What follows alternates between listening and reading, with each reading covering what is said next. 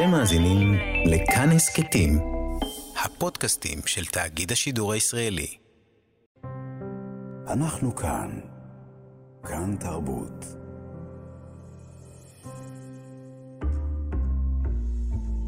כאן תרבות, חונכת את הספרייה הלאומית בשידור חי מירושלים. ועכשיו, גואל פינטו ושרון קנטור. שלום שלום לכולכם, אנחנו כאן, כאן תרבות, נר שישי של חנוכה, כשהאפלה עדיין אופפת את כולנו בשבוע העשירי למלחמת שבעה באוקטובר. יותר מ-1,400 ישראלים, אזרחים וחיילים נרצחו, כ-240 נחטפו לעזה, אלפים נפצעו. דובר צה"ל מתיר הבוקר לפרסם כי שמונה לוחמי צה"ל נהרגו אתמול בקרבות בעזה. מפקד גדוד 13, תומר גרינברג, בן 35, מאלמוג, רועי מלדסי, בן 23 מעפולה, משה אברהם בר-און, בן 23 מרעננה, אחיה דסקל, בן 19 מחיפה, ליאל חיו, בן 22 משוהם, בן שלי, בן 26 מקדרון, רום הכט, בן 20 מגבעתיים, ואוריה יעקב, בן 19 מאשקלון.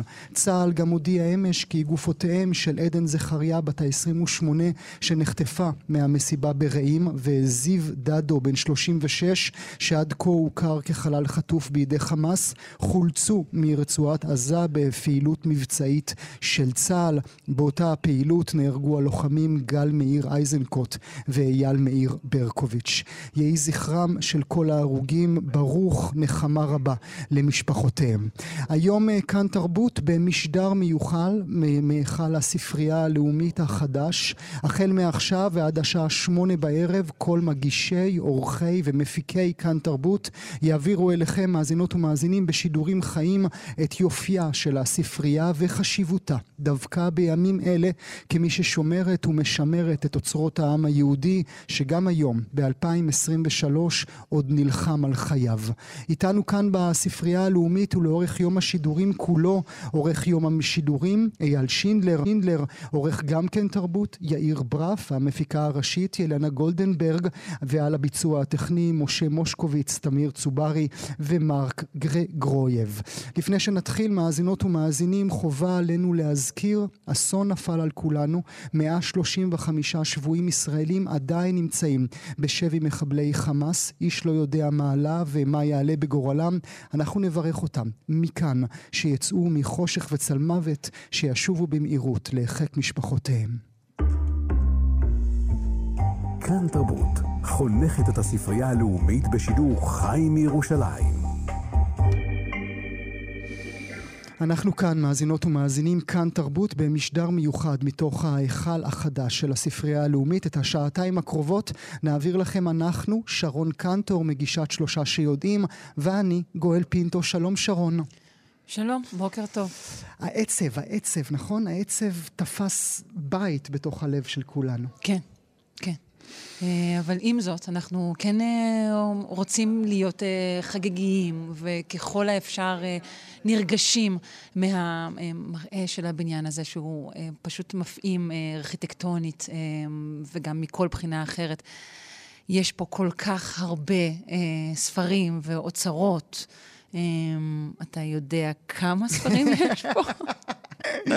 זה מעניין שאת שואלת, כי לימדו אותי לפני השידור. כן. ארבעה מיליון וחמש מאות אלף ספרים. וואו, אז אני לא יודעת איפה, מה שאנחנו רואים זה הרבה פחות. הם נמצאים בכל מיני עולמות uh, תת-קרקעיים, אנחנו נשמע על זה uh, אחר כך. ואנחנו בעצם רוצים להתחיל, אני חושבת, עם האורח הראשון. אבל רגע, אם, אם חדת כן. יחידה, כן. אני אחוד לך. אה, בבקשה. את יודעת מתי הוקמה הספרייה הלאומית? כן, אני יודעת, גואל. אוקיי. הספרייה הלאומית הוקמה ב-1892, אם איני טועה, אה, וזה כמובן בבניין הישן. אולי אפילו עוד קודם לכן בבניין אחר. או, באוניברסיטה. באוניברסיטה. ההיא שהקימו. נכון. אז מי שייתן לנו את התשובות האמיתיות כן. זה האורח הראשון שלנו. בבקשה, שרון. אורן ויינברג, מנכ"ל הספרייה הלאומית. שלום. שלום, ברוכים הבאים. תודה רבה, אה, שמחים שאתה איתנו הבוקר.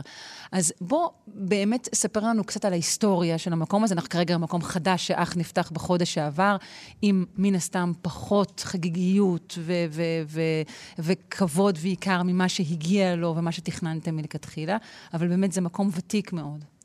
אה, בהחלט ותיק, יש לנו מסורת, אה, עוד הרבה לפני קום מדינת ישראל.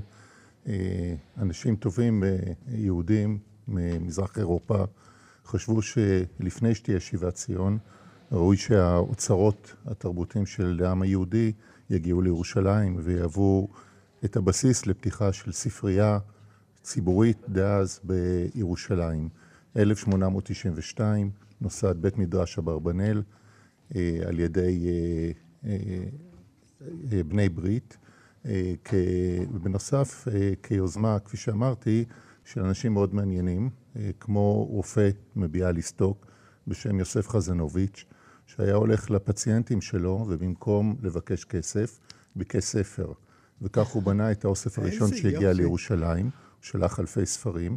וזה היה הבסיס בעצם לספרייה הלאומית. בארטר המוצלח בהיסטוריה שלנו, אפשר להגיד. אנחנו בהחלט מרוצים. ו... אה, תגיד, בעצם אין לזה אח ורע. כלומר, יש כמובן ספריות לאומיות אה, של מדינות שונות, אבל אין דבר כזה, כי בעצם הספרייה הזו היא בית לאוצרות הספר של הישראלים, אבל גם של כל העם היהודי אה, בתפוצותיו.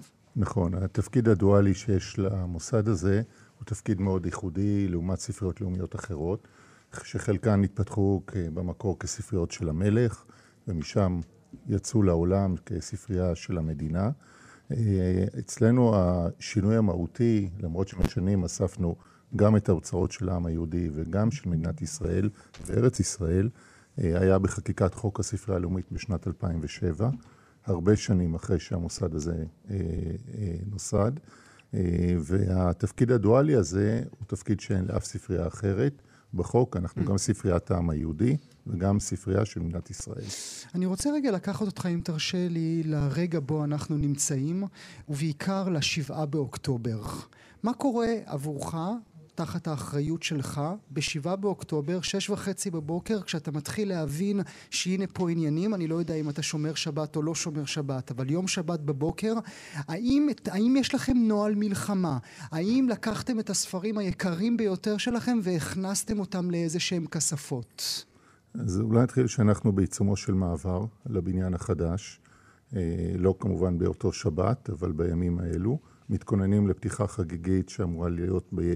15 באוקטובר, עם אה, מאות רבות של מוזמנים מהארץ ומהעולם, כשתערוכת הקבע שלנו, אוצר מילים, אה, הייתה מוכנה לפתיחה.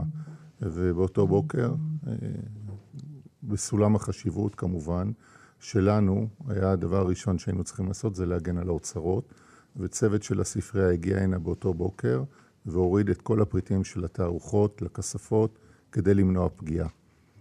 כי וואו. ראינו את זה ממלחמות, גם עכשיו, באוקראינה ראינו את זה. אה, הדבר הראשון שהמוזיאונים עשו זה באמת להגן על כל האוצרות הגדול, הגדולים שלהם, כדי באמת שלא ייפגעו על ידי הכוחות הרוסים אה, הפולשים. האם גם אצלכם, האם גם בספרייה הלאומית אתם חשים את מה שאנחנו כולנו חשים בעולם התרבות, שכל העולם נגדנו? יש לך קולגות בעולם שאמרו לך, אנחנו לא עושים איתכם עסקים עכשיו?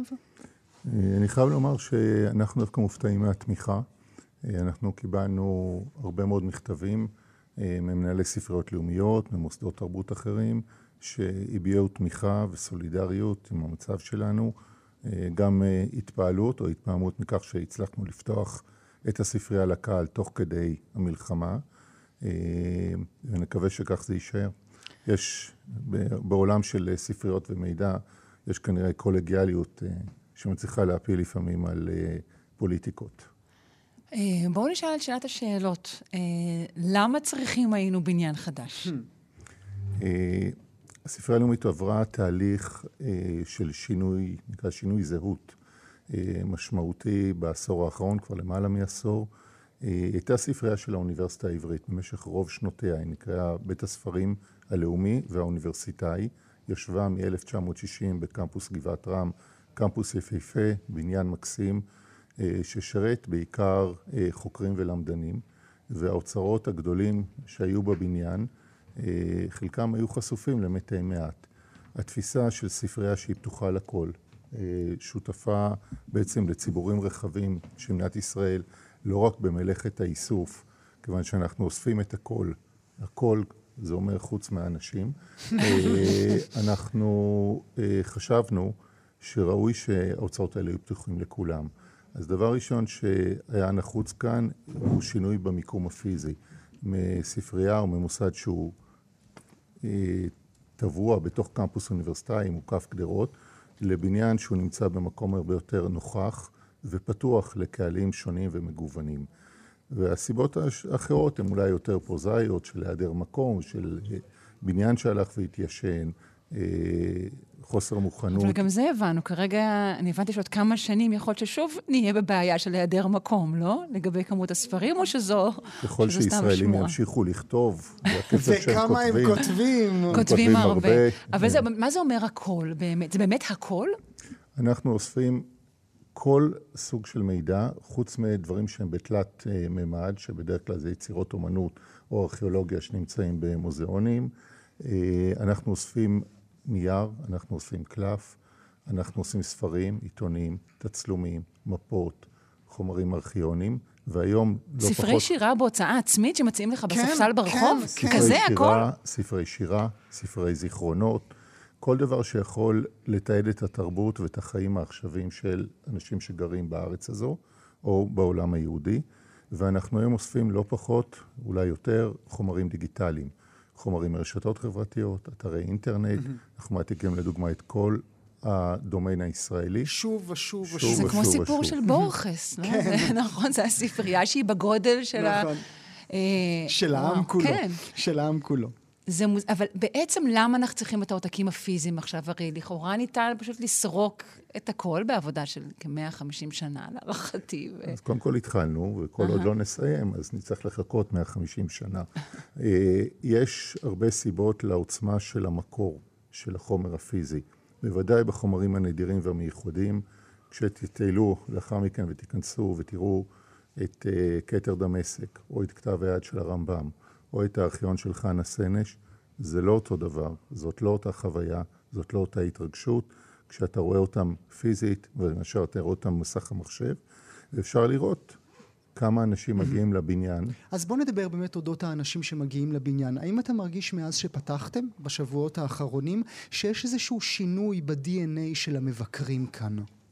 תופעה מדהימה. קודם כל, בזמן מלחמה, ללא פרסום, ללא שיווק, פתחנו את הבניין והוא מלא כל יום. לא אגיד מאפס, אה, אבל uh, הוא מלא. המונים מגיעים לכאן, המונים נכנסים לעבוד בא, באולמות הקריאה, והדמוגרפיה השתנתה. Mm-hmm. הרבה יותר צעירים, לא רק ירושלמים. כי, כי, מה אתה מבין מזה? הבניין הזה הוא מעין מגנט. יש בו אופי וקסם שהוא סביב האוספים שהרבה יותר גלויים כיום. אה, האדריכלות שלו, המיקום שלו. Mm-hmm. אה, גורמים לאנשים לרצות לבוא הנה. אנשים באים לנשום כאן חמצן בימים האלה. וקצת גם, אם אפשר להזכיר, גם באמת, אני בית אריאלה בתל אביב, אנחנו רואים כן, באמת שינוי של דומה. התפקיד של הספריות בכלל בחברה. הבנה שהספרייה היא באמת לא רק מקום של ספרים, היא מרכז תרבותי. אכן, אנחנו גם עוסקים בחינוך, גם בתרבות, גם בדיגיטל. אנחנו מחברים עולמות, יוצרים קשרים, יוצרים הקשרים. ואנשים אוהבים למק... לבוא לעבוד במקום שיש בו אנשים. וגם יפה פה, ויש מזגן, זה תמיד uh, עוזר. עוד רגע באמת הזכרת, ואי אפשר שלא... להשתגע מהיופי שמסביב, ובאמת נדבר אודות האדריכלות של הבניין הזה. אבל אם תרשה לי, אורן, עוד דבר נוסף. המדינה כמובן באופן טבעי מתהדרת בספרייה הלאומית. אבל האם למדינה באמת אכפת מהספרייה הלאומית? בשנים האחרונות אנחנו שוחחנו אה, אצלנו אה, בתוכנית, ראינו יותר מדי מקרים שהעידו על כך שאולי המדינה מנסה לשים רגליים לספרייה. ראינו סגירת פעילות לפני כשלוש שנים כי הממשלה לא העבירה תקציב. ראינו ניסיון של שר החינוך להוציא את שי ניצן מתפקיד בספרייה. ראינו אפילו שערורייה שרון סביב הלוגו אפילו או, הלוגו. מי זוכרת אותה? אפילו... בימים שבהם התעסקנו בלוגוים, בלוגו. איזה ימים יפים היו אלה. אז האם אתה מרגיש שהמדינה נותנת גב לספרייה הלאומית? אני חושב ש... אני שם רגע בצד דברים פוליטיים. אני חושב שהמדינה משקיעה באופן כללי פחות מדי בתרבות. אי אפשר להיות בארץ הזאת בלי להבין את השורשים שלנו, מדוע אנחנו פה, וזה בא לידי ביטוי בתרבות ובמורשת.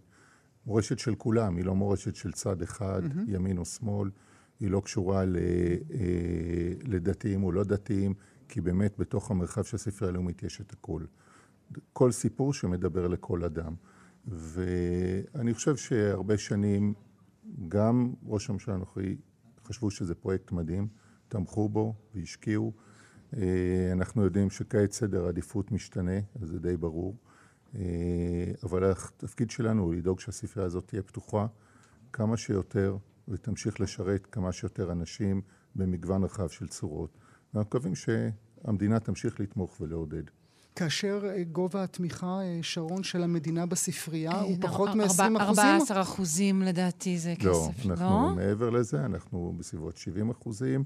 הכסף של המדינה. כסף של המדינה אוקיי. בשוטף. אה, אולי זה לא... על לא, כן, בבנייה אני חושבת היו 14 אחוזים, נכון? נכון, בבניין 14 אחוזים. בשוטף אנחנו בסביבות של 70 אחוזים, וגם כאן צריך לראות, אין אף מוסד כמונו בעולם. שמקבל תקציב כזה, כל מוסד אחר מקבל אה, קרוב ל-100 אחוזים mm-hmm. מהמדינה. Mm-hmm. אוקיי, אז לא להתפעל מאותם 70 לא, אחוזים, לא, אתה אומר. לא, אוקיי. אנחנו לא נהיה מרוצים מה-70 ניגש גם לדבר על הארכיטקטורה יאללה, המדהימה. יאללה. אז הצטרף אלינו הפרופסור צבי אפרת, הוא מרצה בבית ספר לארכיטקטורה. שלום, בוקר טוב. שלום. שמחים מאוד שאתה איתנו. האם שומעים את פרופסור? כן, יפה. אה, אז באמת... כל מי שמגיע לכאן, וגם אנחנו, עוד לא עשינו את הסיור הכולל, אבל זה באמת אה, מבנה מיוחד מאוד, מהרבה מאוד בחינות. אה, נגענו קצת אה, במיקום שלו. כל, אז, אני, אז אני אסביר לך באיזה בחינות. תסבירי בבקשה לפרופסור לא, למה לא, יפה לא, פה. זו שאלה, זו שאלה, זו שאלה, לא שאלה מכשילה בכלל. אוקיי. מעניין אותי למה אתם חושבים שהבניין הזה מיוחד. המיקום, העובדה שהוא לא, שהוא לא מגודר, אלא שהוא פתוח ונגיש לרחוב. אמ, אמ, האופן שבו אה, הספרים אה, נראים mm. אל העין. הספירלה. הספירלה. הספירלה, להשתגע מהספירלה. הצורה שלו, מה זה ספירלה אגב? מה? השורש אספירלה, יש הטוענים שזה אותו שורש של ספר, המגילה. אה, קול. ספירלה היא לא, יש כאן איזשהו עניין סימבולי כמובן. וואו. אה, אוקיי. אוקיי. אבל כל הדברים שאמרת, שרון, הם, הם אה, נפלאים והם כל כך ארכיטקטוניים, והם נובעים כמובן ממה שאני הייתי קורא מסורת ארכיטקטונית ישראלית, שהיא לא מקורית ישראלית, אבל היא המסורת שעל פיה, או היא התיאוריה שעל פיה בעצם נבנתה המדינה. והספרייה היא פשוט חלק מאותו רצף, וזה מה שבאמת, אה, אנחנו בסוף מקבלים אובייקט שצף בתוך איזה מין גן כזה. בשפה ארכיטקטונית נקרא לזה פולי. פולי, כן, ממבנים... פולי זה משוגע כזה? משוגעים כאלה. אוקיי. או... טרללולה זה חמוד, כן. נקרא להם לפחות יוצאי דופן, מיוחדים. אה, ואנחנו גם מוקפים פה, בעצם אנחנו נמצאים בתוך מרחב שכולו כזה. זה מרחב שתוכנן על פי תפיסה שהשטח הפתוח או הגן, כפי שדמיינו אותו המתכננים, שבין הבניינים חשוב הרבה יותר מהבניינים עצמם. Mm. ורוב הארכיטקטורה תהיה גנרית. במובן הזה, קריית הממשלה למשל, שבה אנחנו נמצאים כרגע, וגם אה, הקריאה האקדמית, גבעת רם וקריית המוזיאון, כל הקריות האלה, כל התפיסה של, של קריות, היא לא אחרת מאשר, וכאן אני, זה אולי יפתיע אתכם, אבל זה, זה לא, זה לא יזעזע חוקרים, אה, היסטוריונים של ארכיטקטורה, זה לא שונה מערי הפיתוח בארץ למשל, ומעניין לא פחות, זה גם לא שונה מהקיבוצים. כל המרחבים המאוד ישראלים האלה בנויים על תפיסה של ערי גנים, שעוסקת בעיקר במרחב שבין הדברים, בין האובייקטים עצמם, והאובייקטים הם, הם לא נורא חשובים, חוץ מאשר אובייקטים מסוימים שמקבלים חשיבות יתרה. נגיד בקיבוץ יהיה חדר אוכל, mm. בעיירת פיתוח זה יהיה אולי בית העם, או הקולנוע, או משהו כזה. ובקריית הממשלה אלה יהיו מספר אובייקטים. האובייקטים החשובים מאוד האלה, אגב, מייחסים להם כזאת חשיבות, שמשקיעים בהם המון מאמץ, מאמץ כספי וגם מאמץ ארכיטקטוני, ולכן יש סביבם הרבה עניין שהוא בדרך כלל גם מעבר לישראלי, למקומי, זאת אומרת, הוא, הוא גדול יותר. מבחינת ה, מבחינה כספית כמובן, זה קשור ליחסים בין המדינה לאומה, זאת אומרת, לתפוצות, לעם היהודי, ולכן התרומות של, ה, של היהודים, mm-hmm, הכנסת, כן. תחשבו, הפרלמנט שלנו, ו, ובית המשפט העליון, והספרייה הלאומית, כל המבנים המאוד משמעותיים האלה שמציינים את הלאומיות הישראלית, הם בעצם מעורבים בהם, מעורבת בהם האומה הגדולה, ולא בכדי בענייני האומה, כן. כן, ולא בית העם. והספרייה הלאומית היא חלק מהרצף הזה. למרות שהיא לא, יש- לא תוכננה על ידי מעצבים, אה, על ידי ארכיטקטים ישראלים. לחלוטין לא, לחלוטין לא. אוקיי. כי ציינת שזה אמ, חלק חלק גדול מתפיסה מהמבנים האלה ישראלית. הם היו אמ, תולדה של תחרויות ארכ- ארכיטקטוניות, שעוררו עניין רב גם בקהילה האדריכלית המקומית וגם הבינלאומית, ובסופו של תהליך, אה, יש שיבקרו את התהליך הספציפי שהיה קשור לספרייה הלאומית, אבל אנחנו לא ניכנס באמת ביום כזה לא. לעניינים כאלה. אה, נבחרו אדריכלים נפלאים, שבאמת התוצאה היא בניין מרהיב. תזכיר לנו אה, דברים אחרים ומעניינים ביותר. תכננו. אה, תכננו את ה Tate Modern, למשל. תכננו את האצטדיון האולימפי בבייג'ין, אה, ה Bird's Nest, תכננו את הפילהרמונית בהמבורג, מי שאוהב כדורגל, את הארינה במינכן, מאות רבות של פרויקטים אה, מדהימים, אה, מרשימים, שמשרתים באמת אוכלוסיות. מה שמעניין באדריכלים האלה בהרצל ודמרון, צריך לומר את שמם, כן? אמ, זה שבכל מקום שהם מגיעים, הם עושים דבר שהוא מאוד מאוד ספציפי, מאוד שונה. אז זהו, אני רוצה ולא להבין, צפוי. אני רוצה להבין וגם מה הבניין הזה הוא לא צפוי. ישראלי בדבר הזה. הבניין הזה באופן טבעי גם נבחר לאחד ה... אה, מה? לאחד הפרויקטים CNN, האדריכליים אני חושבת, בחרו החשובים בו כבר, ביותר, כן. כבר אה, ב- ב- החשובים והיפים בעולם. מה ישראלי במה שאנחנו רואים סביבנו? אה, אוקיי, אה, לדעתי, אין שום דבר שהוא ישראלי בבניין הזה, לבד מהעניין שיש מנכ"ל שהוא... ישראלי. לא, לא... שאורן מדבר עברית. זה לא עניין אבן כלל וכלל, יש פה אבן אבל...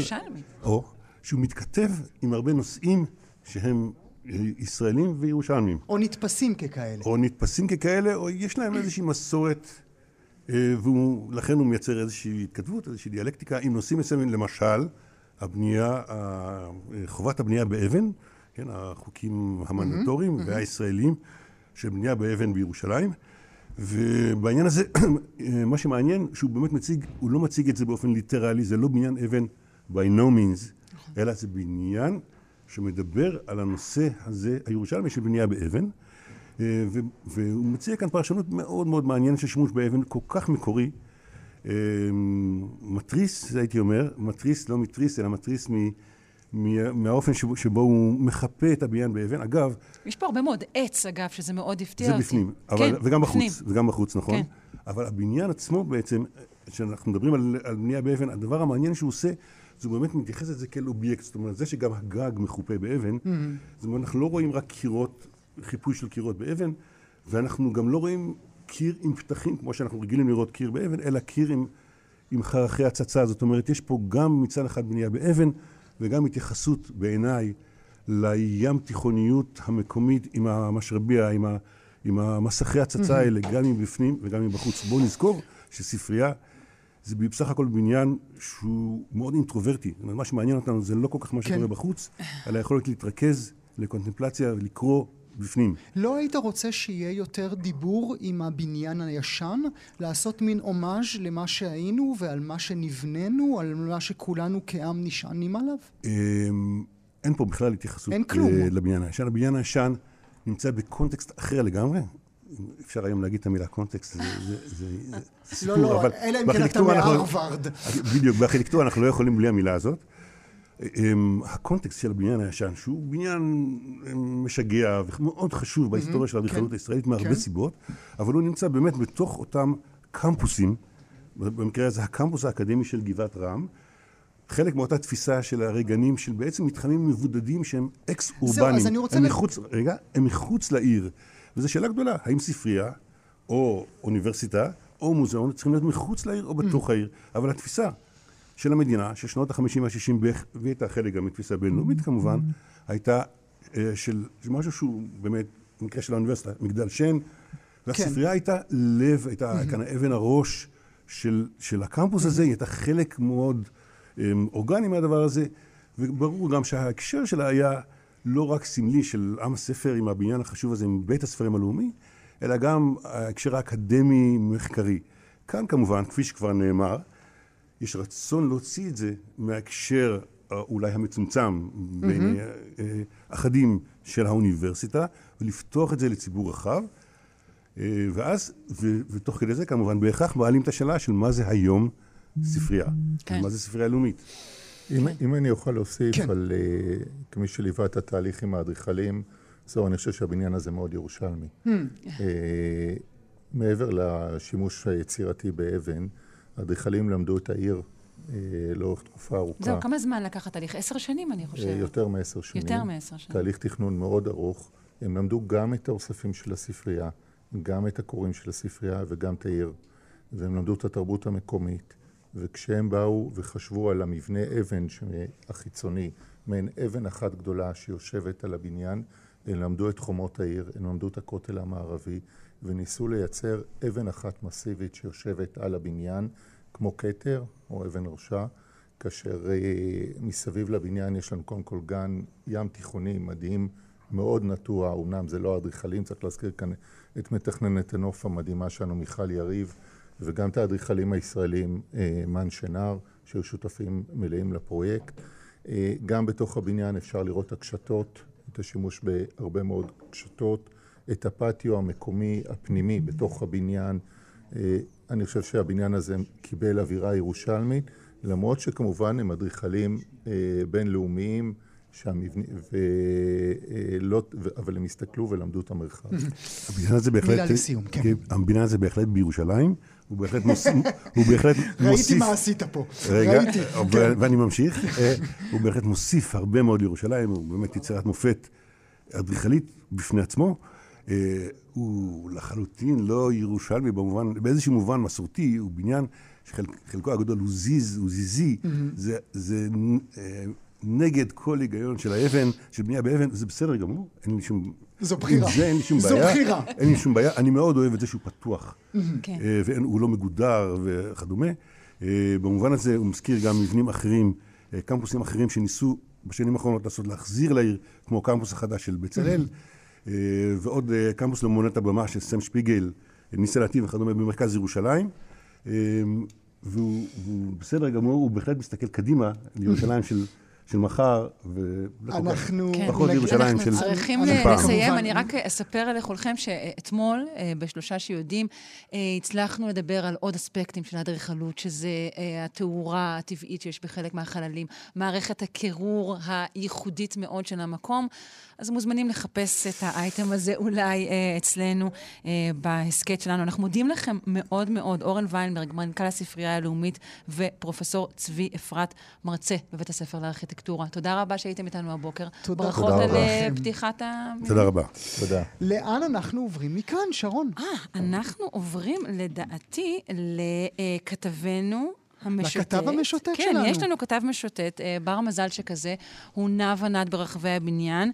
אה, תומר מיכלזון שלנו. אני חושבת שהוא נמצא אה, ליד המקום הכי קרוב שאפשר להגיע, כן. שמותר לבני אדם להגיע ליד המקום שלבני אדם אסור להיכנס. כי יש כאן בעצם אזור שכולו אה, מנוהל או נשלט על ידי רובוטים, כן. שהם אמורים לשלוף לך את הספרים. הרי כל מיליוני הספרים לא יכולים להיות נגושים לכולנו. כמו בעבר. כמו בעבר. אז יש אה, בעצם אה, רובוטים ששולפים אה, עבורנו את הספרים, אבל בוא פשוט נפנה לתומר אה, ונשמע איפה הוא נמצא באמת. שלום, תומר. אהלן, איפה מה אתה נשמע? נמצא באמת?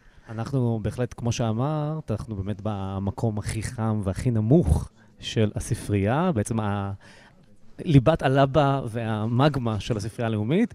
אה, אנחנו מול הרובוט, שהוא אה, בעצם... אה, קשה לתאר מה רואים פה, זה באמת חלל עצום, בגודל של מגרש כדורגל, עם רובוט ענק של, ששולף ספרים בכל שנייה ממעמקי האולם העצום הזה שנמצא בקרקעית הספרייה. אה, יש, יש פה אר- 4.1 מיליון ספרים, אה, פשוט מדפים בגובה של 20 מטר, בעומק של 75 מטרים. מקום עצום, אה, והרובוט לא מפסיק לעבוד פה ולשלוף ספרים, לשלוף ארגזים כאלו. אה, ואיתנו, פה לידי, עומד אה, יניב לוי קורם, הוא ראש אגף תהליכי ספרייה, בעצם הוא אחראי על כל, ה, על כל המפעל הענקי הזה של הקטלוג וה, וה, והארכיון של הספרים. אהלן, יניב. בוקר טוב. בוקר טוב. תספר לנו קצת על, ה, על הרובוט המרשים הזה בעצם. מה... למה בכלל היה צריך רובוט כזה? בעצם אה, היינו צריכים פתרון איך לאחסן את כל הספרים, כי בבניין הישן כבר כמה שנים נגמר המקום, והספרים היו מפוזרים בכל מיני מקומות.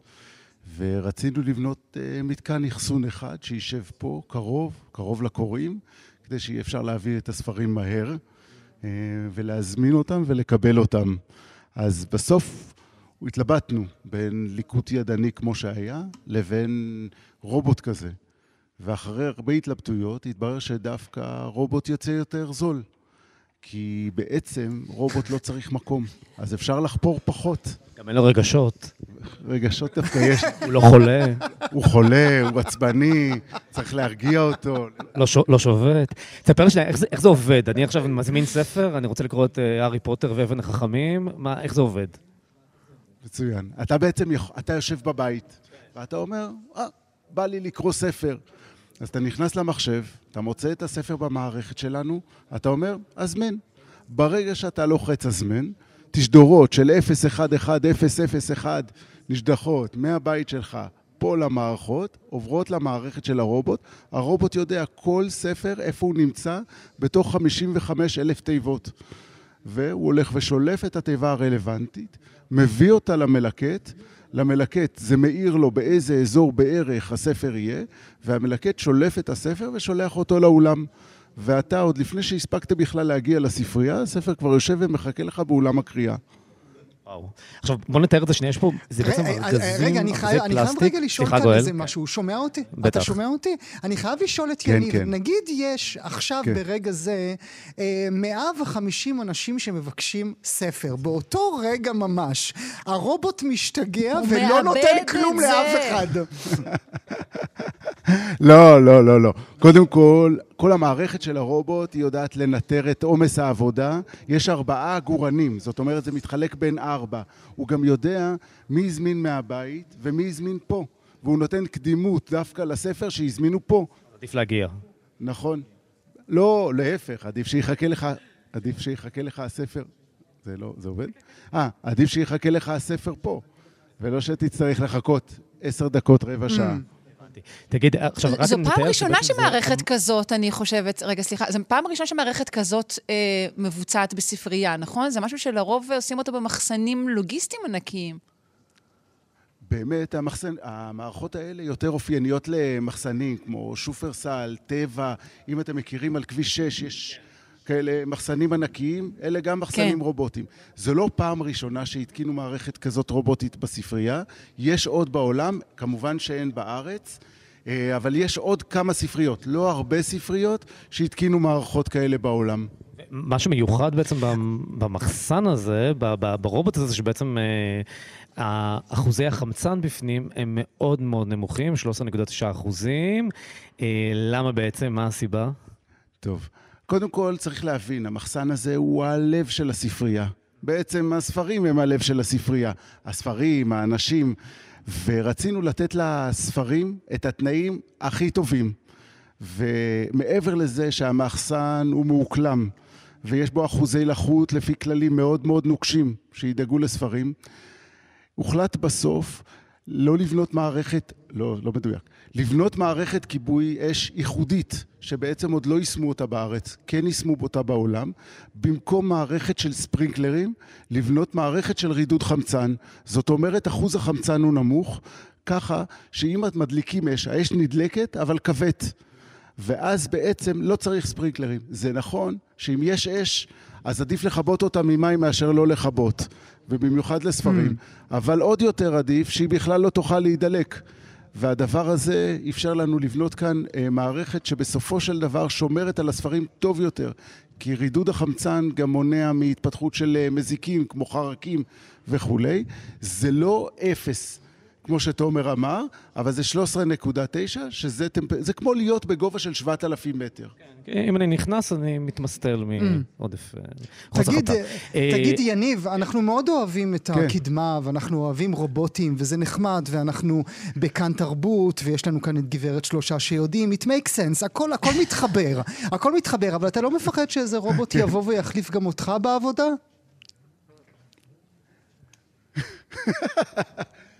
לא. אני חושב שבסוף יש ערך לצד האנושי של הדברים. ואני חושב ש... אה, פתאום יש ערך לצד האנושי. זה שיתוף פעולה, גואל, זה שיתוף פעולה. בדיוק. רובוט לא יכול לעבוד בלי בן אדם, ובן אדם לא יכול לעבוד... בן אדם יכול לעבוד בלי עזרה של רובוט, אבל הרובוט עוזר לבן אדם בסוף. אבל הוא התעייף נורא.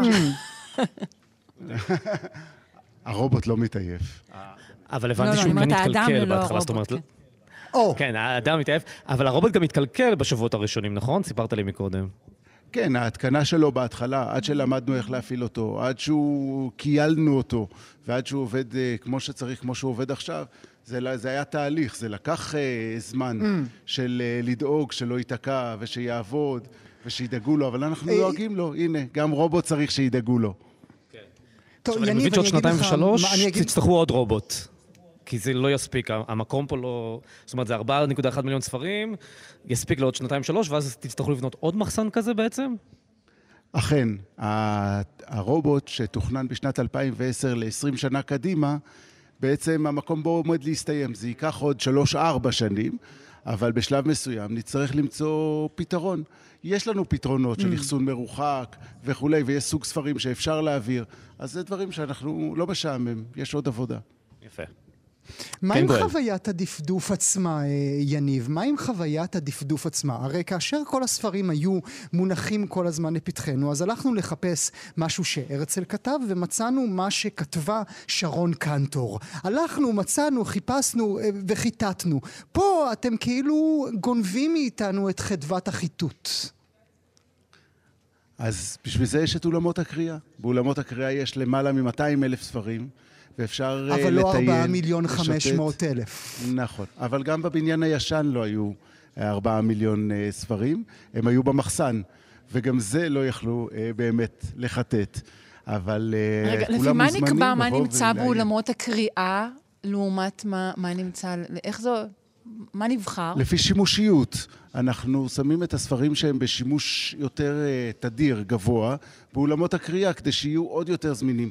בעיקר uh, ספרי תמך. זאת אומרת, אם מצאתי, הרי הספרייה הלאומית בעצם אוספת הכל. ויש לנו כל מיני ספרים שיכול להיות שיש... הוא אמר תמך.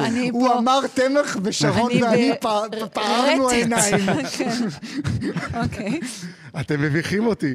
אמ, כלומר, ספרי, ספרי, נניח אנציקלופדיות, או דברים שאפשר למצוא מידע כללי יותר, וספרים ספציפיים יותר נמצאים במחסן. אז החלוקה היא דברים שהם ספציפיים נמצאים יותר במחסן, וספרים שהם יותר תומכי למידה, מה שנקרא, נמצאים באולמות הקריאה.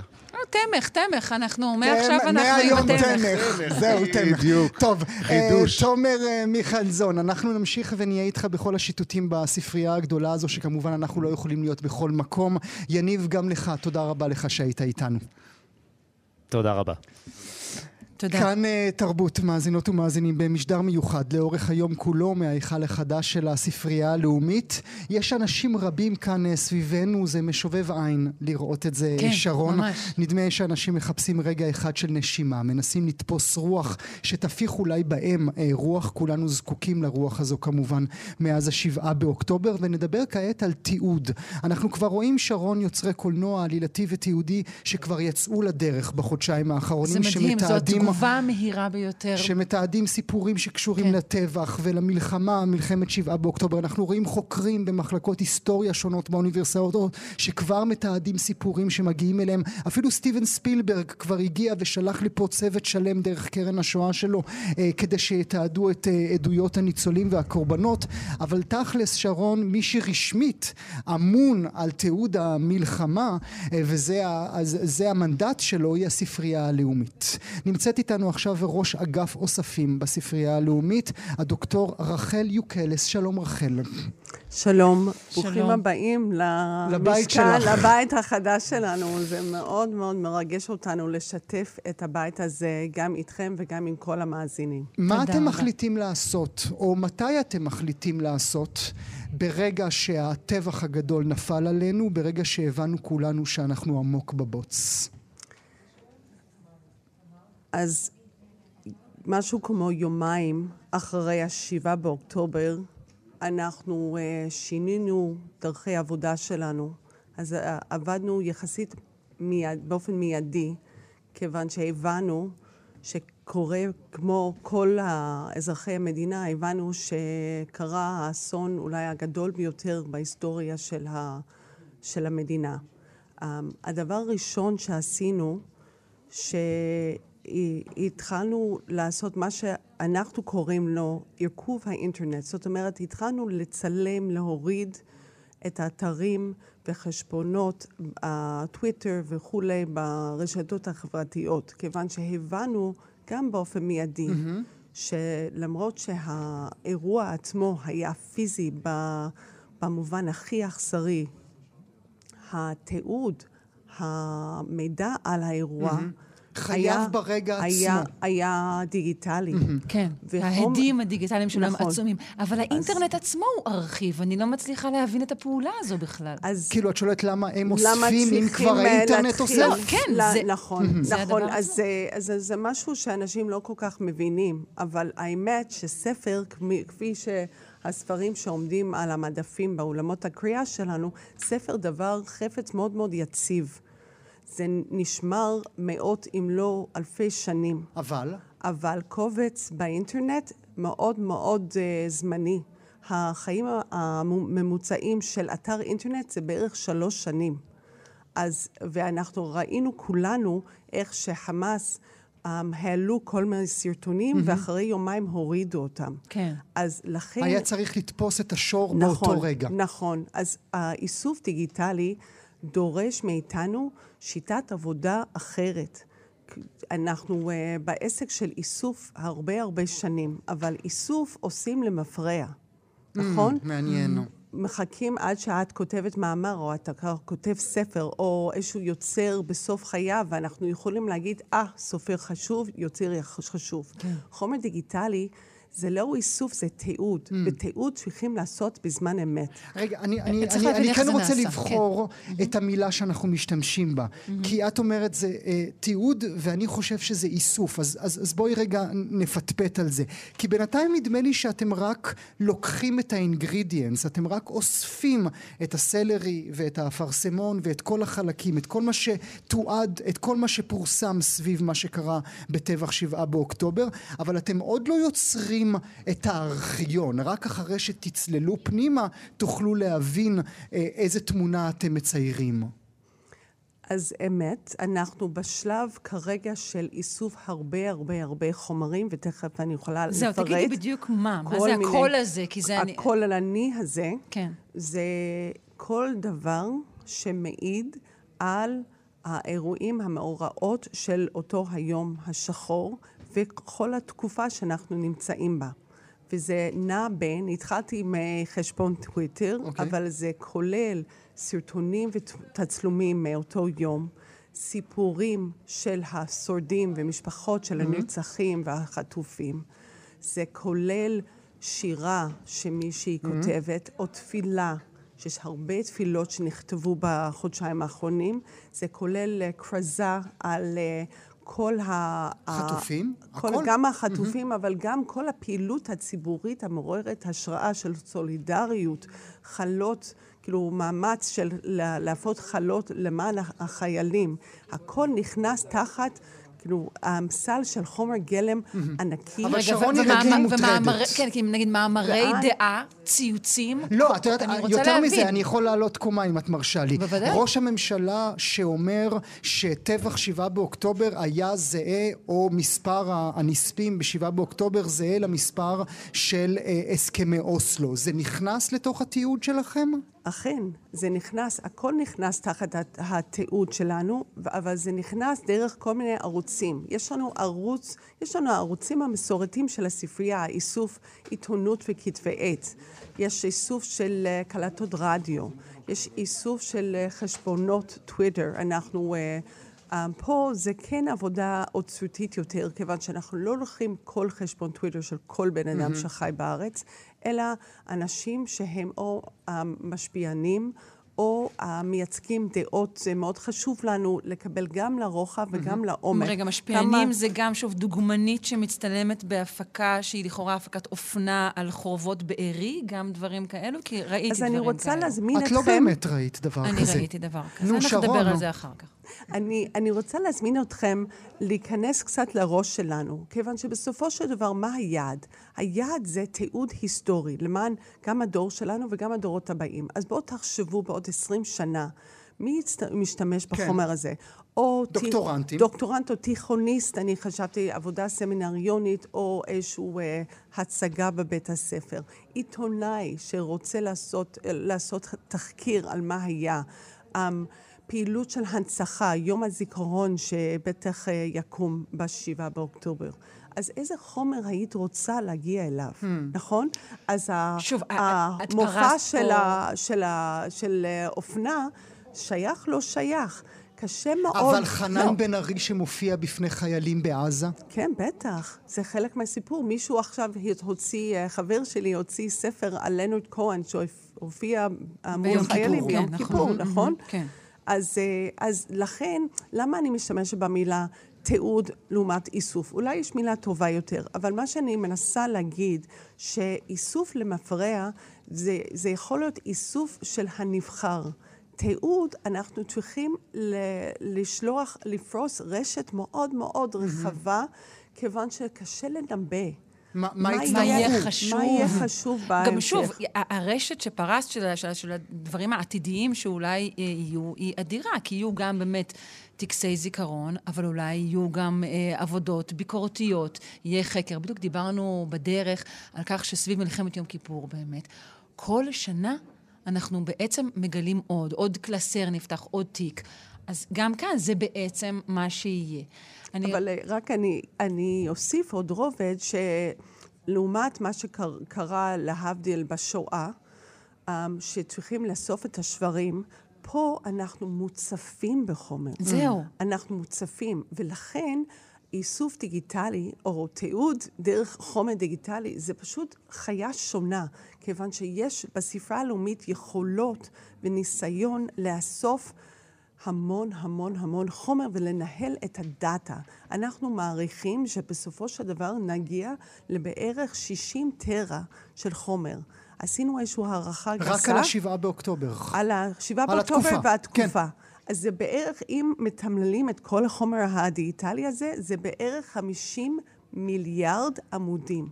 אז אנחנו ב, בעסק אחר, ולכן זו מאוד, תקופה מאוד מאוד מאתגרת לספרייה, אבל גם מאוד מאוד חשובה. אבל כן יש לכם ניסיון בשימור אוספים, קטלוג אוספים, ברור. זה, זה, זה לא, מה לא, שאתם זה עושים. מה שאנחנו זה מביאים. מה שאתם עושים כאן. כן. אז בתור ראש אגף אוספים בספרייה הלאומית, יש משהו דומה לזה? יש משהו שאפשר ללמוד ממנו, לשאוב ממנו, להגיד ככה זה צריך להיות?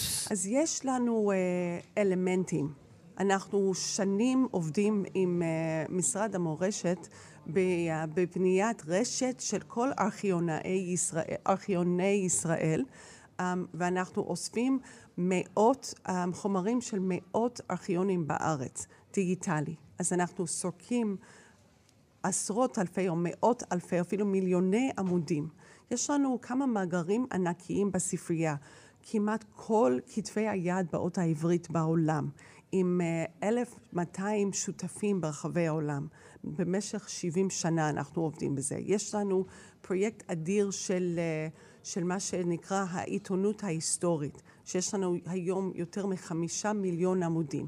אז הספרה הלאומית יודעת איך לנהל mm-hmm. כמויות גדולות של חומר, אבל פרויקט של איסוף בזמן אמת, בתקופה כל כך אינטנסיבית, אין, זה למרות שעשיתם את זה במחאה החברתית, נכון? גם במחאה של לפני עשור, עשינו, גם במחאה של השנה האחרונה. נכון, אנחנו הי, כל הזמן... דיברתם עם השטח כל הזמן. דיברנו עם השטח, וגם הערכוב כל האתרים וחשבונות טוויטר ש, שעשינו, אז יש לנו, שוב, יש לנו כל האלמנטים, אבל לעשות, לחבק את הכל ביחד. אבל אני, אני חייבת להגיד, אנחנו לא לבד פה.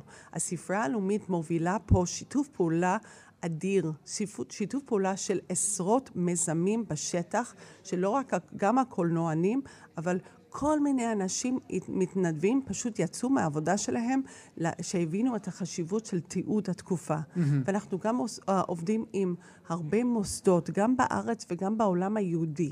אז זה פרויקט של אה, מאוד מעורר השראה של כל מיני גופים שעובדים ביחד למען התיעוד ההיסטורי. זה מסקרן אותי רגע כן. טכנית, זאת אומרת, איך זה עובד? עם תיוג? כלומר, אתם, יש, יש מתכנתים שאומרים, אוקיי, כל פעם שמוזכר הביטוי שבעה באוקטובר זה נכנס אוטומטית, איך, איך זה עובד?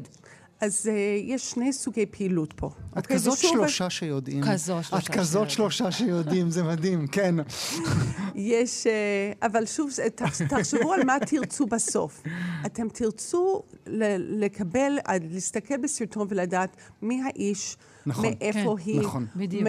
ומתי זה קרה, נכון? אז אנחנו משתמשים בצירים של מקום, זמן וה, ואישיות. אוקיי? אלו העוגנים שלנו. איך עושים את זה? א', יש עבודה ידנית של, יש לנו צוות מדהים של מקטלגים, ויש כל מיני כלים, אפילו אביזרים של כלי AI, של חילוץ ישויות. כן, ושל... למשל זיהוי פנים אוטומטי של כל... אז נכון? אנחנו עושים גם וגם. אוקיי? Mm-hmm. זה שני הערוצים האלה. גם העבודה הידנית, שבסופו של דבר זה יצטרך להיות גם ידני, אבל אנחנו נצטרך לה, להשתמש בכלים האלה, כיוון שבגלל כמויות החומר שדיברתי עליו. אני רוצה אולי לסיום השיחה, את השרון, אם תרשי לי, לשאול אותך אודות המוזיאון העתידי, שכבר מדברים אודותיו, יש אפילו הצעת חוק שהוגשה אה, בכנסת, מוזיאון לאירועי שבעה באוקטובר. אתם מצפים, או את מתכננת, או את מקווה להיות מקור המידע של, של אותו מוזיאון עתידי? הספרייה הלאומית בונה פה המאגר וארכיון לדורות. זה יהיה חומר גלם לכל מפעל. אם הממשלה תחליט להקים מוזיאון, אנחנו נשמח לשתף פעולה. ולהעביר את החומרים, mm-hmm. כיוון שמה שמאפיין את חומר דיגיטלי, לא רק שזה לא צריך להיות במקום אחד, זה חייב כן. להיות במקומות כן. רבים. זו גם הסיבה שאת מעלה את כל האוספים נכון, לאונליין. נכון, אז נכון, mm-hmm. ולכן אני, אני צופה שיהיו כל מיני מאגרים של, של הנצחה. אבל חשוב שיהיה מקום אחד שהכל מגיע לכל מקום לשימור לטווח הארוך. מעניין שם. מעניין מאוד. מעניין. נודה לך, אה, הדוקטור רחל יוקלס, אה, ראש אגף אוספים בספרייה הלאומית. תודה שהיית איתנו במשדר המיוחד הזה של כאן תרבות. תודה. הגענו לסוף השעה הראשונה נכון. שלנו, נכון? קודם כל נספר עליכם שבשעה הבאה נדבר כאן על אחד האוספים החשובים בספרייה, זה אוסף האסלאם והמזרח התיכון. תהיה כאן גם כלת פרס ישראל, האומנית מיכל רובנר, שהעבודות שלה מוצגות אה, כאן בספרייה. נהיה גם עם המוסיקאי וחוקר מוזיקת ספרד, דניאל עקיבא, אה, ונהיה כאן ביום השידורים המיוחד הזה עד הערב. אה, גואל ואני נהיה כאן אה, שנינו בשעה הבאה הזאת. אה, נספר על העוסקים במלאכה. נודה למנהלת תחנות העומר, לימור גריזי מגן, לעורך יום השידורים הזה אייל שינדלר, לעורך גם כן תרבות יאיר ברף, המפיקה הראשית ילנה גולדנברג. תודה רבה לכתב המשוטט, תומר מיכלזון. על ההפקה, נועה רוקני, איתי אשת, ליהי צדוק. הילה שוקר ונועה טייב, באולפן מיכל שטורחן ועמרי קפלן, על הדיגיטל תמר יערי ונועה אוחנה, על הביצוע הטכני משה מושקוביץ, תמיר צוברי, מרק גרגורייב, באולפן שרון לרנר וליאוניד איזקוב, תודה גם לשלומי יצחק, תודה מיוחדת לאביבה, לוורד ולכל צוות הספרייה הלאומית שמארחים אותנו פה היום. אתם מאזינים לכאן הסכתים. הפודקאסטים של תאגיד השידור הישראלי.